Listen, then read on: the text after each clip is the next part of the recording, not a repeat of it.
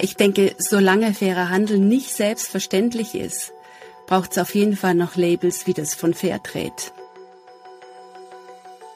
Und das ist ja das Wichtige an Fairtrade auch, dass es uns nicht nur darum geht, höhere Preise zu bezahlen, sondern einen ganzheitlichen Ansatz zu sehen. Verständnis. Ne? Das ist Katja Schmidtner, verantwortlich bei Fairtrade Max Havelaar für Kaffee. Fairtrade Max Havelaar feiert den 30. Geburtstag. Happy Birthday! Und Gerade deswegen ist es doch Zeit, kritisch zurückzuschauen. Ich wollte von Katja wissen, was heute fair ist, ob der garantierte Mindestpreis zum Leben reicht, ob Klimagerechtigkeit nicht das neue Fair sein sollte und warum nicht aller zertifizierte Kaffee einen Markt findet. Was für ein schönes Geburtstagsgeschenk. Das ist Coffea Futurica. Ich bin Philipp Schallberger. Herzlich willkommen. Hey Katja, herzlich willkommen zu diesem Podcast. Hallo Philipp, danke.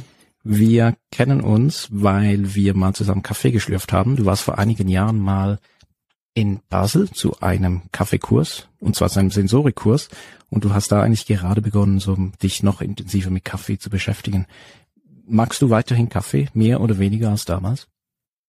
Natürlich mehr. Nach, nach einem Sensorikkurs versteht man den Kaffee immer noch ein kleines bisschen mehr. Und äh, es ist ja auch wunderbar, all diese verschiedenen Geschmäcker und äh, Aromen und was auch immer alles zu erfahren.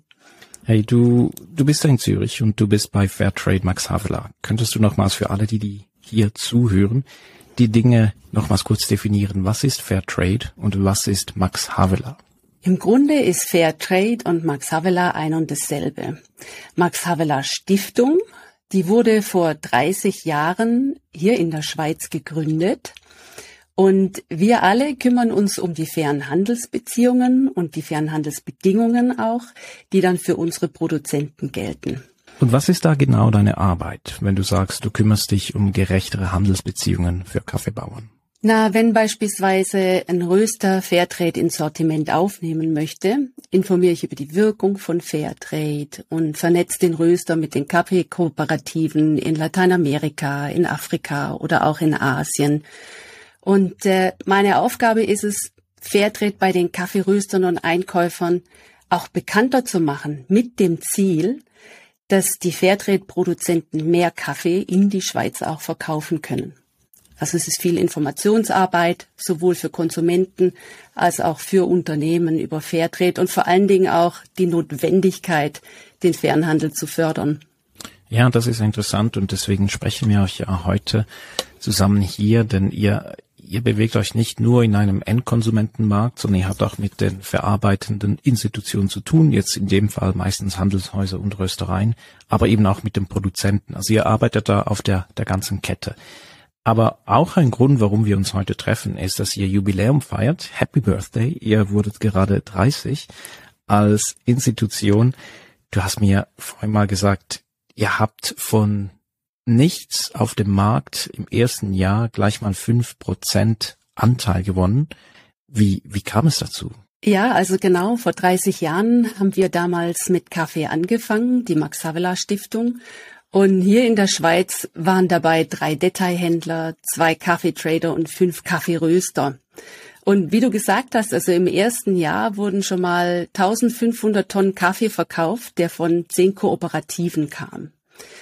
Und was musste da alles stimmen? Ja, mm, also ich hatte kürzlich mal telefoniert gehabt mit Rolf Buser, unserem ersten Geschäftsführer, und er hat erzählt, dass es einfach super harte Pionierarbeit auch war. Also er war damals mehr oder weniger eine One-Man-Show. Es gab eine große Arbeitsgruppe um ihn herum.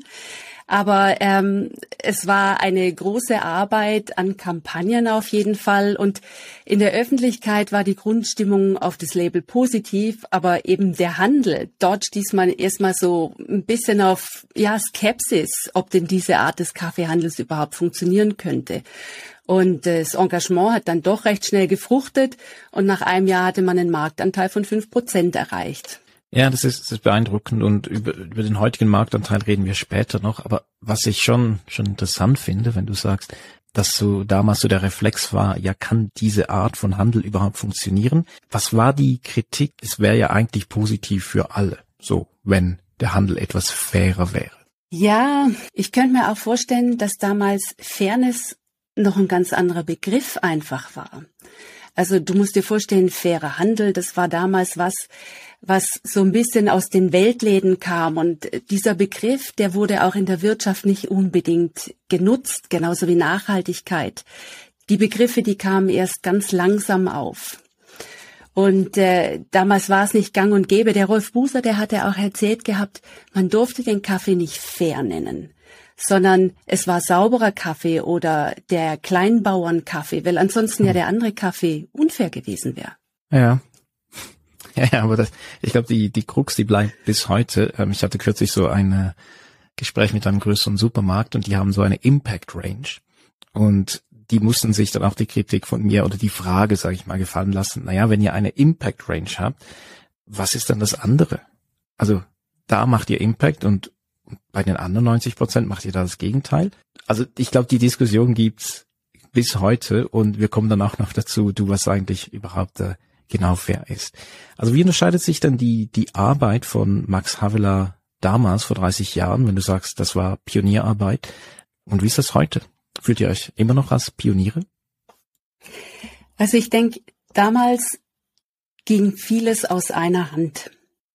Also die hatten tatsächlich das Monitor selbst, im Monitoring selbst durchgeführt bei den Produzenten. Also verschiedene äh, Mitarbeiter waren für verschiedene Regionen zuständig, um dort dann tatsächlich auch die Audits und das Monitoring durchzuführen.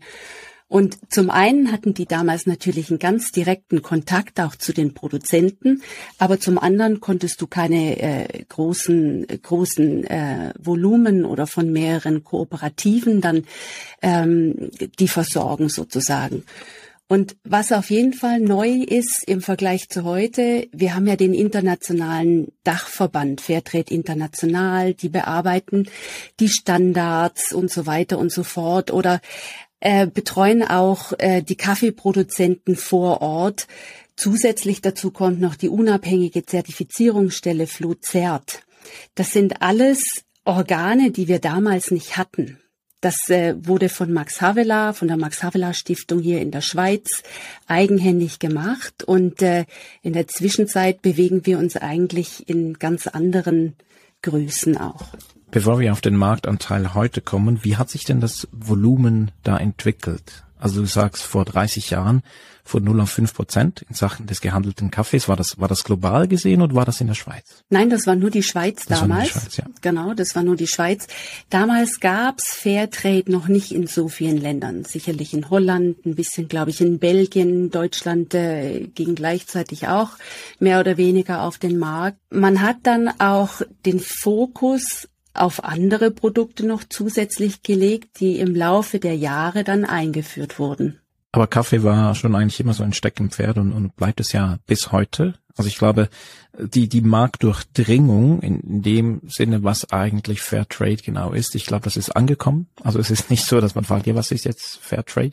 Also da gibt es andere Labels oder es gibt andere sagen wir, Initiativen, die es deutlich schwerer haben, ähm, mhm. wahrgenommen zu werden und, und trotzdem ist es in der Marktsättigung heute ja so, dass nur zwischen 30 und 40 Prozent des produzierten Kaffees, also nach Fairtrade-Kriterien produzierten Kaffees, auch einen Markt findet. Wie kannst du dir das erklären, dass es, ob schon, dass es eine Marktakzeptanz gibt, dass das immer noch so klein ist? Die Fairtrade-Produzenten liefern nicht nur in äh, ihre Fairtrade-Kanäle natürlich, sondern sie bieten auch konventionellen Kaffee zusätzlich mit an. Und äh, eine meiner Hauptaufgaben ist es auf jeden Fall auch dafür zu sorgen, dass diese Fairtrade-Produzenten noch weitere Abnehmer finden, sei es hier in der Schweiz oder auch in Europa, dass auf jeden Fall dieser Fairtrade-Kaffee von den einzelnen Produzenten ähm, ja optimalerweise vollständig aufgekauft wird und nicht daneben auch noch der konventionelle verkauft werden muss. Also einerseits gibt es dieses äh, Bewusstsein, dass Kaffee besser gemacht werden muss, dass wir besser Kaffee einkaufen sollten. Und, und trotzdem erscheint mir ja so eben zwischen 30 und 40 Prozent ziemlich wenig. Wo siehst du da zu wenig Bewegung? Ist es eher so auf Konsumentenseite oder ist es eher so in den verarbeitenden Institutionen dazwischen, also Handelshäuser und, und Röstereien? Gibt es da kein, kein Bedürfnis mehr? Im Grunde sollten alle mehr machen, was Fairtrade betrifft. Und äh, die Nachfrage steigt von Seiten Konsumenten auf jeden Fall. Also wenn du das vergleichst von damals vor 30 Jahren zu heute hin, da hat sich ja auch einiges verändert. Der Konsument, der fragt jetzt viel aktiver nach äh, Fairtrade mhm. oder auch nach nachhaltigen Produkten. Er hat ein ganz anderes Bewusstsein. Mhm. So, und jetzt sind wir im Jahr 2022. Warum entscheiden sich denn Unternehmen heute Fairtrade zertifiziert zu sein und Fairtrade zertifizierten Kaffee einzukaufen? Ja, ich denke, für viele Unternehmen sind Fairness und auch Nachhaltigkeit wichtige Unternehmensgrundsätze. Also sie möchten dann tatsächlich das auch leben. Sie haben ein ehrliches Interesse an den Produzenten und auch am nachhaltigen Anbau. Und es wird da natürlich auch auf, auf Kundenwünsche äh, reagiert. Also äh, der, der, der Kaffeeliebhaber, der ähm, beim Röster anmerkt, er möchte gerne Kaffee aus dem fairen Handel trinken, der wird das letzte Glied in dieser in dieser Supply Chain äh, letztendlich, der da auch seinen Anspruch anmelden darf.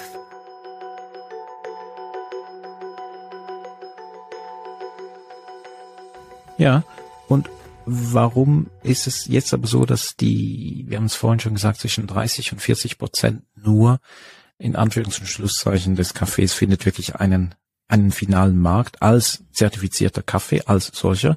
Wo, warum sind es nur so wenig und wer muss sich da mehr bewegen? Sind wir das alle? Sind das, sind das Röstereien? Sind das Detailhändler? Wo, wem würdest du da gerne den Ball zuspielen? Mhm. Ich denke, wir sind alle ehrlich gesagt. Also sowohl der Konsument, der ruhig mehr Fairtrade-Kaffee trinken darf, als auch die Röster oder die Detailhändler, die noch mehr Fairtrade-Kaffee anbieten dürfen. Und eben auch Trader, die ähm, zwar schon sehr, sehr viel auch machen, ähm, was Fairtrade betrifft, aber wo man zusätzlich ähm, schon auch noch ähm, mehr tun könnte. Was denn die Unternehmen davon abhält, hattest du noch gefragt. Es kann natürlich immer wieder sein, dass es äh, die gesuchten Varietäten bei Fairtrade zu wenig zum Beispiel gibt. Oder auch, dass äh, ja der, der Aufwand, Standards und Richtlinien einzuhalten, vielleicht besonders für ganze kleine Röster etwas zu aufwendig ist oder auch Mehrkosten, wie nicht gezahlt werden wollen. Und ähm, ja, da braucht es, denke ich mal, von, von allen Seiten tatsächlich auch die Unterstützung, dass höhere Preise bezahlt werden müssen. Weil wir kommen vielleicht später dann auch noch drauf, was es für den Produzenten letztendlich bedeutet. Ja, aber wir können das jetzt gleich, glaube ich, kurz durchdeklinieren. Also, es ist ja so, ähm, Fairtrade gibt ein, ein Preisminimum, also ein Minimumpreis vor, also diese 140 mhm. Cent pro Libra, also ein knappes Pfund. Und dann gibt's noch die Fairtrade-Prämie obendrauf von 20 Cent pro Pfund.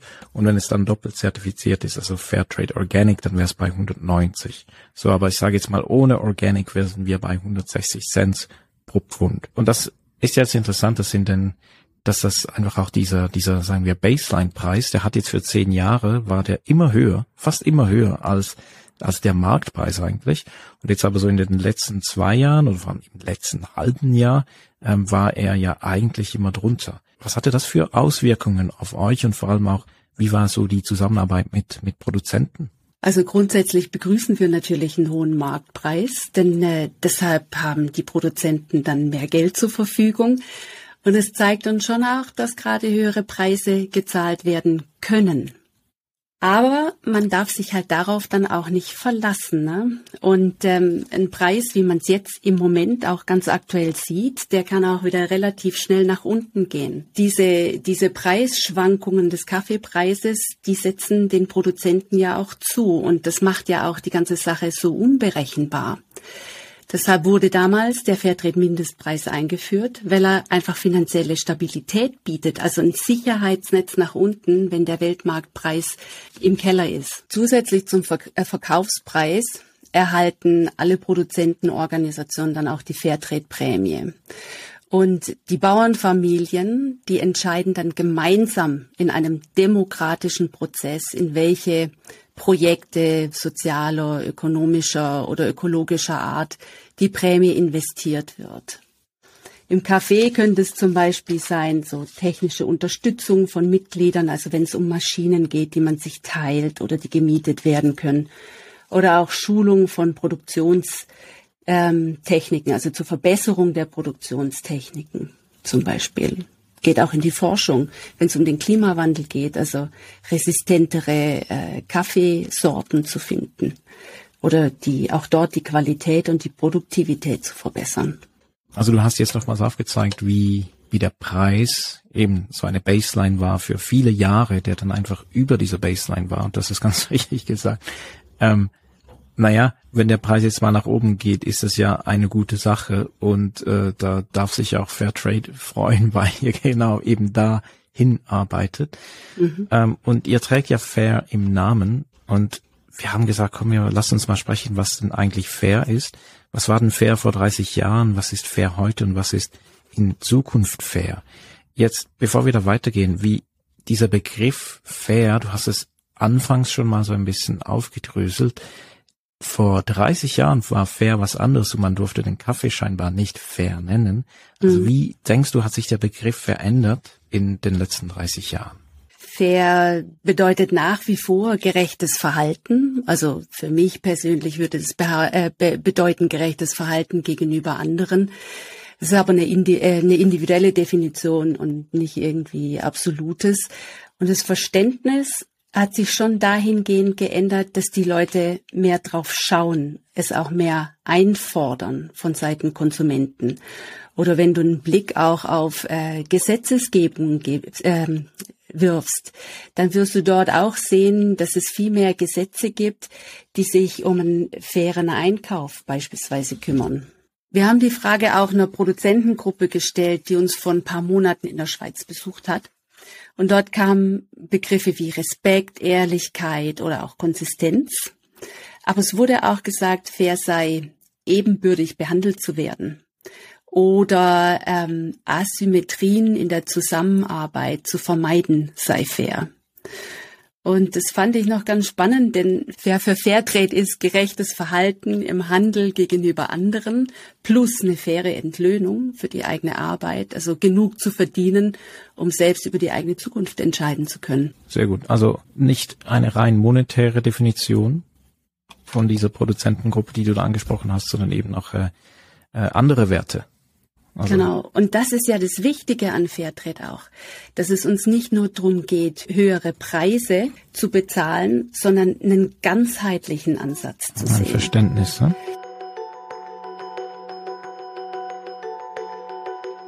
Ja, und wir werden ja auch als Rösterei immer wieder gefragt, also mindestens mehrmals wöchentlich, ja, ob denn unser Kaffee fair ist, weil wir ja auf das Siegel verzichten, aber dennoch einen Ansatz haben, den wir als sehr fair ähm, definieren würden. Und auch wenn viele, die uns fragen, noch gar nichts wissen von den 140 Cent pro Pfund ähm, Basispreis, ist doch die Frage, ja, was ist eigentlich genau fair? Ich, ich glaube schon, dass das auch, das wird sich sicher in Zukunft halten. Und trotzdem, wenn wir jetzt schauen, was in Zukunft fair sein könnte, habe ich euch mal den Ball zugespielt, ja, wie es denn so mit der Klimagerechtigkeit steht. Denn jetzt, ähm, ja, in, in Ägypten haben diese Tage genauso die ja ein paar große Länder und Institutionen getagt an der COP 27 und das große Thema auch da war wieder Klimagerechtigkeit. Also wir wissen, dass die Länder der nördlichen Hemisphäre für fast alle Emissionen weltweit verantwortlich sind, aber gerade so Länder in der südlichen Hemisphäre viel mehr davon leiden. Und wenn wir auf Kaffee schauen, ist es eben genau so, dass die, die allermeisten Kaffeeländer sind auf dem Äquator und südlich, in der südlichen Hemisphäre und Kleinstproduzierende, die noch weniger gewappnet sind für den Klimawandel, die betrifft das halt noch viel krasser. Wie steht ihr dazu, so als Max Havelaar Fairtrade in Zukunft? Ist das auch so ein Aufgabengebiet, das ihr angehen wollt? Ja, ich denke, der Klimawandel ist sicher eine der größten Herausforderungen der Kaffeebauen überhaupt. Also wenn es um Wetterereignisse geht, Verschiebung Anbaufläche oder auch Wasserknappheit. Und wie du gesagt hast, sie tragen eigentlich sehr wenig dazu bei ähm, oder sie tragen wenig zu den Treibhausgasemissionen bei und haben dennoch den höheren Aufwand in der Bewältigung von den zusätzlichen Kosten. Und daher ist es schon so, dass ähm, ohne die nötigen finanziellen Mittel die Kleinbauern sich den negativen Auswirkungen nicht entgegenstellen können. Und daher kann man auch sagen, für Fairtrade gibt es keine Klimagerechtigkeit ohne Handelsgerechtigkeit. Fairtrade unterstützt die Bauern im Kampf gegen die Klimakrise und steigert dadurch auch die Resilienz der Bauern. Das geschieht durch die unterschiedlichsten Maßnahmen. Zum einen die bestehenden Maßnahmen, zum Beispiel finanzielle Stabilität dank dem Mindestpreis und der Prämie oder auch durch gezielte Maßnahmen, indem man äh, durch Trainings investiert in gesunde, in gesunde Böden oder resiliente Baum- und Pflanzensorten. Oder wenn es um, um Trainings geht in der An An Anwendung von agrarökologischen Praktiken. Wir glauben, dass da die Kleinbauern ein Teil der Lösung der Krise sind. Und dennoch muss aber die ganze Supply Chain aktiv werden. Ja, aber reichen denn da die 140 Cent pro Pfund? Klimagerechtigkeit, das würdet ihr jetzt nicht extra behandeln mit einer, sagen wir, Klimaprämie oder so, sondern es bleibt eigentlich das System wie anhin aber der Preis oder sagen wir die Prämie würde angepasst werden aufgrund der, der Gegebenheiten, die momentan vorherrschen. Ich, ich würde es eher andersrum sagen. Ähm, es ist jetzt nicht angedacht, dass der Mindestpreis aufgrund von Klimawandel direkt angepasst wird. Man, man schaut sich ja bei so einem Fairtrade-Mindestpreis immer die Kosten der Produktion an. Und die Produktionskosten, die steigen natürlich durch den Klimawandel. Und da hast du recht, hier kommt zusätzlich noch dann eines Tages hinzu, also im nächsten Jahr dann dazu, dass äh, der Preis sich dadurch vielleicht erhöhen könnte. Aber wir versuchen natürlich auch ganz gezielt ähm, die Partner hier in der Schweiz zur Verantwortung zu ziehen, beziehungsweise mit ins Boot zu holen, dass sie in zusätzliche Klimaprojekte ähm, investieren beispielsweise. Wie, wie ist da so die Resonanz? Unterschiedlich, würde ich sagen. Es kommt immer so ein bisschen auch auf die Größe der Partner an. Und bei dem ganzheitlichen Ansatz geht es eben auch um die Trainings bei den Herausforderungen, die sie zu bewältigen haben. Wie den Klimawandel hattest du ja schon angesprochen. Oder wie beispielsweise die Preisschwankungen oder auch das Thema der Next Generation. Also da geht es ja auch darum, wer sind die Kaffeeproduzenten für morgen und finden die nach wie vor die Arbeit noch attraktiv. Und was ist also euer Take? Ja, äh, auf jeden Fall ein, ein ganz wichtiges Thema, wo wir versuchen, durch äh, verschiedene Maßnahmen auch äh, Kinder von Kaffeebauern einfach wieder zurückzubringen und ähm, durch zum Beispiel eine Fairtrade Coffee School, ähm, die rein virtuell funktioniert, auch äh, ja die andere, die die nächste Generation ja etwas mehr zu involvieren und äh, natürlich drumherum. Was ist das Wichtige, dass der Kaffeeanbau wieder attraktiv wird? Da geht sicherlich um höhere äh, höhere Preise, wie zum Beispiel Living Income, oder es geht einfach um bessere Produktionsmethoden, auch dort äh, die Qualität zu verbessern, sowohl von den Kaffeekirschen als dann auch letztendlich in der Verarbeitung.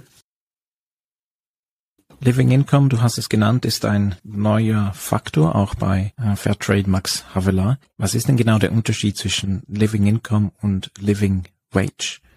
Ja, bei ähm, Living Wage ähm, geht es vor allen Dingen um die Angestellten also die existenzsichernden Löhne und ähm, die Kleinbäuerinnen und Bauern, die profitieren von existenzsichernden Einkommen. Vielleicht grundsätzlich mal, was verstehen wir unter einem Living Income? Ne? Also wir verstehen darunter ein Einkommen, das nicht nur die Kosten für die Grundbedürfnisse deckt, wie Lebensmittel, Wohnen, Kleidung oder auch medizinische Versorgung, sondern ähm, ein Einkommen, das den Kleinbäuerinnen und Bauern auch Gestaltungsspielräume gibt indem sie beispielsweise in Bildung investieren können oder auch kleine Rücklagen für Notlagen machen können. Und wie du gesagt hast, also die Höhe von so einem Einkommen variiert von Land zu Land und äh, zum Teil auch von Region zu Region. Und wir haben uns eben auch gefragt, wie hoch muss denn dann der Rohstoffpreis für Kaffee sein, um so einer durchschnittlichen Kleinbauernfamilie ein existenzsicherndes Einkommen zu ermöglichen. Und bei der Berechnung spielen dann eine Rolle eben die Lebenshaltungskosten, die Produktionskosten natürlich, dann auch die Anbaufläche und die Produktivität. Wir arbeiten da zusammen in der Living Wage Coalition. Also wir sind nicht nur Fairtrade, wir alleine, die sich dieses Themas angenommen haben, sondern wir arbeiten dort mit der sogenannten Anker-Methode und erstellen dann Living Income Benchmarks. Und die Benchmarks geben dann an, wie hoch der Lohn je nach Produkt in einem Land sein muss, um existenzsichernd zu sein. Und auf dieser Basis bildest du dann letztendlich diesen Referenzpreis, dass du sagen kannst, in Kolumbien ist es dieser und jene Living Income Referenzpreis, der bezahlt werden müsste, um tatsächlich ähm, das existenzsichernde Einkommen für eine Familie zu gewährleisten. Vor dem Hintergrund, dass das Leben immer teurer wird, sollte doch auch der Fairtrade-Preis angehoben werden. Dazu haben Katja und ich an dieser Stelle weitergesprochen. Also nicht mehr 140 Cent pro Pfund, sondern irgendwann eben deutlich mehr. Ich wurde gebeten, die Originalaussage durch das folgende Statement zu ersetzen. Die Fairtrade-Mindestpreise werden immer wieder in einem Multi-Stakeholder-Verfahren überarbeitet. Der nächste Review ist angedacht, wir wissen aber nicht genau wann und mit welchem Ergebnis. Es werden aber sicher die aktuellen Produktionskosten mit einbezogen. Ja, das hoffe ich doch so. Interessant ist hierbei zu sehen, wie vorsichtig Fairtrade vorgehen muss, um einerseits jetzige Kunden nicht zu beunruhigen und andererseits auch keine falschen Erwartungen auf Produktionsseite zu wecken. Fairtrade hat hier eine schwierige Zwischenrolle. Dazu später mehr, jetzt aber weiter im Text. Ist eigentlich Fairtrade selbst eine Kooperative, also eine Genossenschaft? Also wir sind eine Stiftung hier. Also eine Stiftung, ja. ja. Und es ist schon so, dass unser großes ähm, Netzwerk, also Fairtrade International, ähm, wird zu 50 Prozent von den Produzenten selbst getragen. Also sie haben ein 50-prozentiges Stimmrecht auch, werden vertreten durch die Produzentennetzwerke in Lateinamerika, Asien und Afrika. Und ähm, somit kann man fast sagen, dass bei Fairtrade manche Entscheidungen deshalb leider ein bisschen länger brauchen. Aber ähm, dennoch sind sie ähm, von der Basis, also auch von den Kleinbauern und Kleinbäuerinnen getragen. So, und deswegen wird auch der Preis oder sollte es eine Anhebung geben des Mindestpreises, wird dann also nicht nur von euch da in Zürich bestimmt, sage ich jetzt mal etwas zugespitzt, genau. sondern von allen. Genau.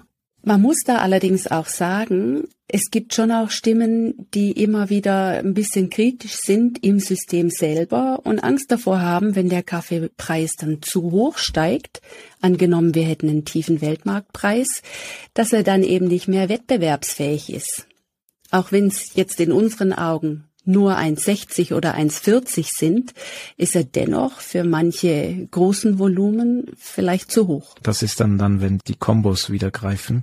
Wir haben das ja mal vor drei Jahren so ziemlich groß da aufgerollt. Ist das, ist das immer noch so, wird das immer noch so heiß diskutiert, so dieses Kombo-Thema? Also ich glaube jetzt sowieso, also wenn die Preise steigen, gibt's mehr Kombos, kann es sein? Kombos sind leider nach wie vor, obwohl sie im Kaffeestandard verboten sind, ausdrücklich unfaire Handelspraktiken, ähm, sind sie, kommen sie trotzdem noch vor. Das Schwierige daran ist, das weißt du vielleicht auch von damals noch, dass sie sehr schwierig zu kontrollieren sind. Ja, Denn Kombos finden natürlich nicht in Fairtrade-Verträgen statt, ja. sondern wenn dann in denen für konventionellen Kaffee. Mhm. Ja, krass, das, das, mich erstand das wirklich immer wieder. Anderes Thema. Und zum ersten Mal habe ich den Begriff Post-Label-Era, habe ich 2012 gehört. Damals hat auch jemand von euch, von Fairtrade Max Havela, gesagt, ja, man, man kommt vielleicht langsam in diese Ära rein. Ja, jetzt sind zehn Jahre vergangen, zehn Jahre sind ins Land gezogen. Ich sehe noch mehr Labels als zuvor. Ja, nicht ganz. Ich sehe ein Label, das fusioniert hat, also ähm, das UTS und Rainforest Alliance, die haben fusioniert. Aber ich sehe immer noch Labels, eigentlich immer noch die gleichen, aber ich sehe also auch immer mehr diese Firmen oder Unternehmenseigenen, unternehmensspezifischen Labels.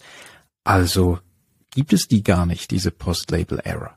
Ja, du musst natürlich sehen, dass Labels ja was Gutes haben. Sie geben den Konsumenten eine Orientierung beim Einkauf wobei besonders Label mit hoher Bekanntheit und hohen Vertrauenswerten wichtig sind und beides ist beim Fairtrade-Label gegeben. Ich denke, solange fairer Handel nicht selbstverständlich ist, braucht es auf jeden Fall noch Labels wie das von Fairtrade.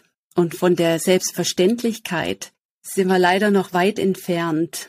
Die Frage könnte natürlich jetzt auch sein, was braucht's, damit fairer Handel selbstverständlich ist? Mhm. Und da gibt's verschiedene Szenarien. Zum einen, dass staatliche Regulierungen den fairen Handel zur Pflicht machen und äh, Fairtrade wird zu einer Kontrollinstanz für staatliche Regierungen und unterstützt bei der Umsetzung.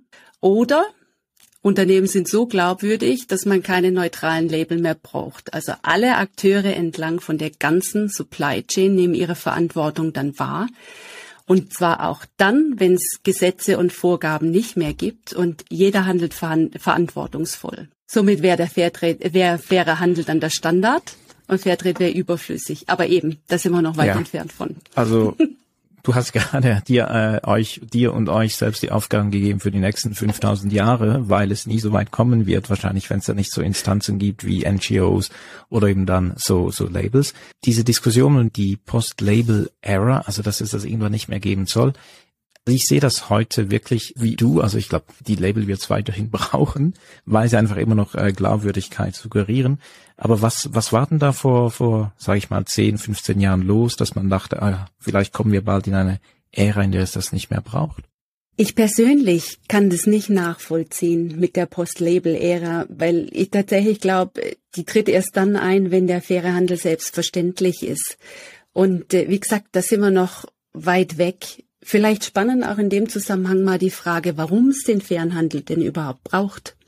Also warum gibt's denn die Menschenrechtsverletzungen in den Anbauländern? Häufig kommen solche Verletzungen eben auch durch Preisdruck der Käufer überhaupt zustande. Und verschiedene Länder starten gesetzliche Regulierungen, wie zum Beispiel äh, der indirekte Gegenvorschlag zur Konzernverantwortungsinitiative in der Schweiz oder auch das Lieferkettengesetz in Deutschland. Dabei müssen dann die Unternehmen die Sorgfaltspflicht belegen. Und das kann dann ein weiterer Schritt in Richtung Selbstverständnis von fairen Handelsbeziehungen sein. Aber wir hatten es auch vorher gesprochen, es braucht eigentlich die komplette Lieferkette inklusive den Konsumenten, die verantwortungsvoll handeln müssen.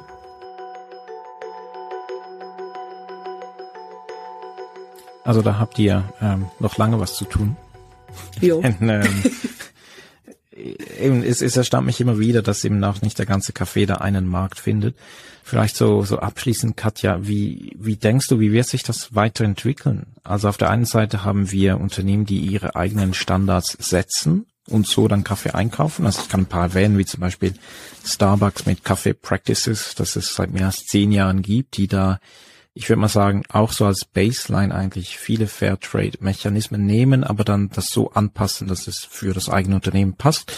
Ähm, viele größere Handelshäuser haben ihre eigenen Sourcing-Strategien und verzichten auf, ähm, auf ein Fairtrade-Label, weil sie sagen, ja, sie können das auch oder sie machen das noch anders und sie kennen ihren Markt noch besser.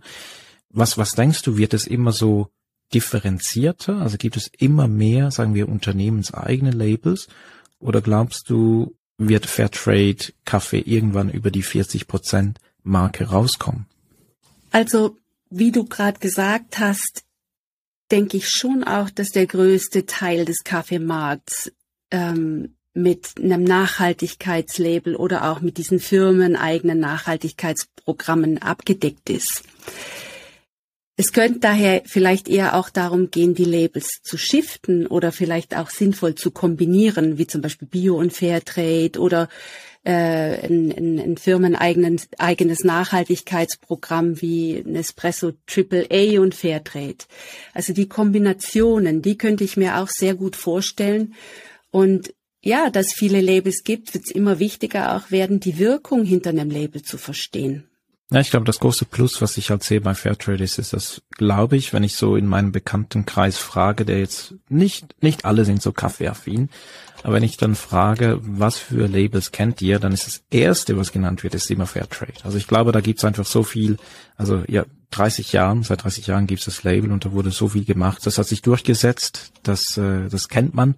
Das kennt man so für viele Produkte und eben nicht nur Kaffee. Und ich glaube, deswegen hat wahrscheinlich, wenn wir aufs Potenzial schauen, habe ich das Gefühl, so als Außenstehende, dass wirklich Fairtrade das größte Potenzial aller Labels hat, weil es einfach die Glaubwürdigkeit hat und sagen wir am meisten Glaubwürdigkeit von vielen, vielen Labels hat, vor allem gerade so in Europa. Ähm, wenn ich dann sehe, in den USA gibt's halt andere starke Labels eben wie Rainforest, äh, was da sehr, sehr ähm, ja, populär ist. Was so als Abschluss, wo denkst du, wird sich Fairtrade mehr entwickeln? Ist es mehr so ein, eine europäische Geschichte? Ähm, oder wird es mehr auch so in Nord-, Südamerika oder sogar auch in Asien passieren? Das ist ja bereits der Fall. Also wir haben ja bereits unsere Marketingorganisation, so wie wir hier mit Fairtrade Max Havela eine in der Schweiz sind, in diversen Ländern. Beispielsweise auch in Japan oder in Indien. Wir haben ja in diesem Jahr oder im letzten Jahr hatten wir ja auch einen Marktanteil von 15 Prozent hier in der Schweiz mit äh, unseren Volumen erreicht gehabt. Und ich denke, da ist noch immer Platz nach oben.